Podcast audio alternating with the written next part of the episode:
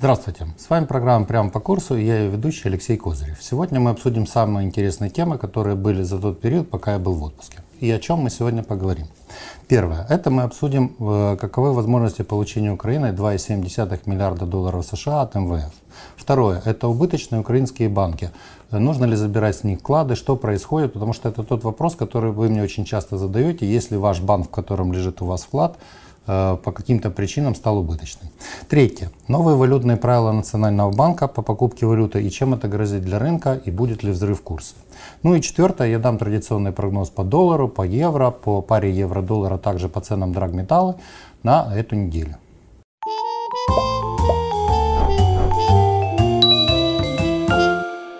Минфин и я э, приглашаем вас э, на очень интересную э, конференцию, которая называется Invest Insight об агрессивных инструментах инвестирования, которую проводит наш партнер Банк Онлайн.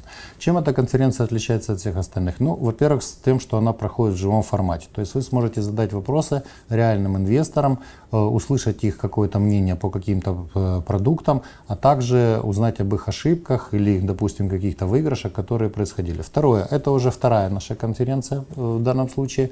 Стоимость ее достаточно низкая и, э, как уже свидетельствуют отзывы первых пользователей, она очень интересная с точки зрения вот простого рядового инвестора, потому что простым языком вы сможете узнать о всем самом интересном и полезном. И я советую вам уже просто как человек, много лет занимающийся инвестированием, на нее сходить. Будет полезно, интересно.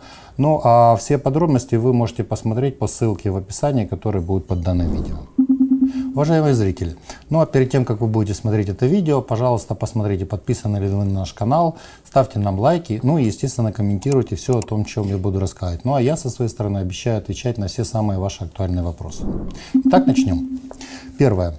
Э, МВФ одобрил распределение 650 миллиардов э, долларов США. В НБУ говорят, что, НБУ, э, что Украина сможет получить порядка 2,7 миллиарда долларов. Так ли это и куда направить деньги? Ну, я бы сказал так, в данном случае это не первый случай, когда МВФ распределяет какие-то средства, которые у него есть, на поддержку каких-то программ в случае экстренных ситуаций в экономике. В 2009 году подобная ситуация уже была, и, как вы помните, был финансовый кризис, и э, глава МВФ сейчас как раз говорит о том, что подобная мера тогда воздействовала быстрому восстановлению экономики, особенно в слаборазвитых, а также развивающихся странах или странах, которые больше всего пострадали от кризиса. В данном случае у Украины есть действительно шанс получить эти средства. Э, фактически сейчас уже сама программа и распределение этих средств фактически одобрена. И если все будет нормально, то я думаю, что в августе-сентябре эту сумму мы сможем получить. Э, что касается направления этих средств. Э, на самом деле, так как уже показывает практика, э, в основном эти средства всегда направляются на пополнение золотовалютных резерв, э, резервов тех стран, которые получают в данном случае вот такую вот помощь. Соответственно, и у нас эти ресурсы будут направлены на наш ЗВР, и в конечном итоге это просто будет, будем так говорить, дополнительная поддержка и психологической, и экономической гривне в достаточно сложный период, потому что мы помним, что начиная с сентября этого года начинается очередной э, пиковый период внешних выплат э, Украины. Вот, поэтому в данном случае это полезное э, для Украины, э, будем так говорить, решение, э, решение МВФ. И, естественно, тот же Кирилл Шевченко, как глава Национального банка, приветствовал его своими постами в Фейсбуке. И, в принципе, я его здесь полностью поддерживаю. Все, что идет на благо Украины и на благо, в данном случае, стабильности гривны, это, естественно, позитивный фактор. Поэтому я смотрю на это дело с оптимизмом и считаю, что все в данном случае будет хорошо, мы эти средства получим. Э, вопрос номер два. Он задается мне фактически очень часто и в, так сказать, частных беседах, и в тех, в тех э, записях, которые у нас были ранее. Вы часто мне писали о таких вещах, что если опубликован какой-то список банков, получивших убыток за какой-то период, то стоит ли беспокоиться о тех депозитах, которые в нем находятся, нужно ли бежать забирать деньги и вообще чем это грозит для клиентов. Ну, э, я хотел бы напомнить, что в банках баланс составляется фактически каждый день. Естественно, есть баланс э, на отчетную дату помесячный, есть баланс там, условно там, за полугодие, за квартал, за годовой и так далее. Вот. Э, сам по себе э, факт убытков по банку, это, естественно, конечно, негативный фактор. И, естественно, ну, это какой-то определенный звоночек для вкладчика. Но если рассматривать и анализировать ситуацию более подробно, как говорится, и более пристально, то здесь ситуация следующая. Важно, вот это вот мой совет для тех вкладчиков, которые вложили в тот или иной банк деньги, и он вдруг получил какой-то убыток, это внимательно посмотреть, за счет чего возник этот убыток. Дело в том, что э, согласно э, международному бухгалтерскому учету и согласно тем э, сейчас канонам, которые есть в банковской среде, есть определенная часть факторов, которые формально отражают и приводят к тому, что в балансе банка существует убыток, но если посмотреть на это пристально, то это не настолько критично. Поэтому тут очень важно, именно за счет чего был получен этот убыток. Вот. Но в любом случае это негативный сигнал. Значит, на что советую я обратить внимание? Первое. Это наиболее частые причины, которые, э, по которым сейчас те или другие банки попадают в список убыточных на какую-то отчетную дату. Первое. Это формирование резервов под кредитные и другие риски. Э, но механизм очень простой. Если какой-то кредит попадает в другую категорию, в более худшую, или, например, Нацбанк меняет какие-то требования, то, соответственно, происходит перерасчет необходимой суммы резервов под эти кредитные и другие риски. Соответственно, у банка это отражается ну, будем так говорить простым языком, его расходной части. Вот, и, соответственно, это приводит к, в какой-то момент к, при формировании резервов к убыткам формально по балансу. Но э, если, например, этот же кредит потом через некоторое время становится э, ну, более позитивным, то есть заемщик, например, обслуживает его и так далее, то есть попадает в более положительную Э, категорию заемщиков, то, естественно, вот эти резервы пересматриваются, и э, в этом случае, соответственно, происходит коррекция финансового результата, и этого убытка нет. То есть формально это больше на самом балансе банка происходит, а не по живым деньгам. Второй вариант – это валютные переоценки на данную отчетную дату и переоценки портфеля ценных бумаг банка. Здесь масса факторов, которые на это влияют. Это может быть и разовый курс на, этот на эту дату, который резко изменился, и вообще пересчет валютной позиции э, банка на этот момент из-за изменений вот этого курса. И, э, соответственно, в данном случае, условно, те же 100 долларов могут оставаться 100 долларами, но учитывая, что в валютной позиции, например, произошло изменение пары евро-доллар, на международных рынках и происходит пересчет по текущему курсу, на какой-то момент за счет валютных переоценок у банка может получиться формальный минус. Он на следующий день может быть и закрыт, но тем не менее он есть, поэтому формально получается вот такой убыток. То же самое касается и ценных бумаг которые тоже завязаны с, рыночными, с рыночной оценкой этих бумаг. И э, фактически те же ВГЗ могут быть, как э, в данном случае по балансу проходить как с позитивной переоценкой, так и с негативной. Вот. Поэтому в данном случае этот фактор э, влияет косвенно на саму напрямую убыточность банка или на его неубыточность, потому что это не физические деньги, которые в этот момент ушли с баланса банка или зачислены. Это вот это бухгалтерские проводки для отражения объективного состояния э, этого портфеля на текущий момент. Вот. Но, э, кроме всего прочего, вот то, что бывает э, чрезвычайно опасно, это превышение процентных и других расходов в банке над получаемыми доходами банка. Да, тут в данном случае вот реально действительно происходит вымывание кэш, э, кэша фактически из банка. То есть реально банк тратит больше денег, живых денег, подчеркиваю, чем получает от в виде процентов. И это негативный звоночек, естественно, для всех акционеров банка в первую очередь, ну и, естественно, клиентов. Ну и бывают еще другие индивидуальные причины формирования убытка на отчетную дату. Это у каждого банка может быть какая-то своя специфика. И э, в соответствии с этим, вот по э, каждый раз, когда вы видите перечень убыточных банков, э, то нужно внимательно посмотреть, за счет чего возникли эти убытки. Вы меня спросите, а где это взять? На самом деле все очень просто. Согласно законодательству, на, на сайте каждого банка на отчетную дату Э, он обязан опубликовать свою отчетность вот. Э, кроме всего прочего, он обязан опубликовать свою э, аудиторскую отчетность, аудиторский высновок, а также вместе со всеми додатками, которые к нему прилагаются. В любом аудиторском отчете по банку конкретно расписаны в данном случае его активы, его пассивы, э, капитал, уровень менеджмента и, в принципе, среда, в которой работал банк в этот год и так далее. Соответственно, ликвидность банка и так далее. Поэтому, если, например, ваш банк в какой-то момент показал убыток это не значит, что надо немедленно бежать забирать деньги. Во-первых, я хотел бы напомнить вам, что фонд гарантирования вклада физических лиц существует, и, соответственно, вы э, можете держать в этом сумме, в банке такую сумму, которая подпадает под э, вот это возмещение, в случае чего это как экстренная ситуация. Второй вариант, нужно посмотреть, вот то, что я уже напомнил вам, э, напоминаю вам, это динамику нужно посмотреть, то есть это произошло разово у этого банка или это многократно. Кроме всего прочего, э, если вы видите, что это многократно и банк все время в убытках, это уже, естественно, звонок для, как для вас, для вкладчика. Кроме всего прочего, нужно промониторить, нарушает ли э, этот банк нормативы Национального банка, во многом привязанные к капиталу банка, а при убытках, э, естественно, э, этот капитал банка снижается. Вот. Поэтому э, в данном случае именно как вкладчику и как клиенту вам нужно будет просто в таких ситуациях просто просмотреть вот эту отчетность банков. Она обычно написана достаточно простым языком и аудиторская отчетность в том числе тоже, и вы сможете понимать причины. Естественно, э, кроме всего прочего, мы уже многократно говорили о диверсификации, поэтому если вы, вас что-то смущает по банку, вы можете в нем оставлять суммы до 200 тысяч гривен, условно, которые гарантированно попадают под э, возмещение фонда гарантирования. Вот. Ну вот на этом основные советы, которые э, покажут по, по самой структуре и по анализу банков я вам рассказал.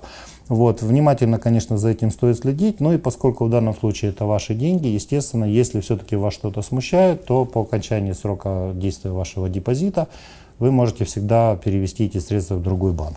Вот. В настоящий момент э, Национальный банк несколько раз говорил о том, что есть несколько банков, которые имеют проблемы. Вот. Он надеется на то, что эти банки решат эти проблемы и по нормативам, и по своей ликвидности и так далее. Но я хотел бы сказать, что в любом случае вы как вкладчик должны за этим делом следить. Особо какой-то критичной ситуации на рынке я не вижу, но тем не менее уже опыт 2014, 2015, 2016 года показал, что все-таки следить за этим надо. Поэтому вот основные критерии я вам рассказал, посмотрите внимательно, и я думаю, что вы для себя все выводы сделаете. Ну и вопрос номер три.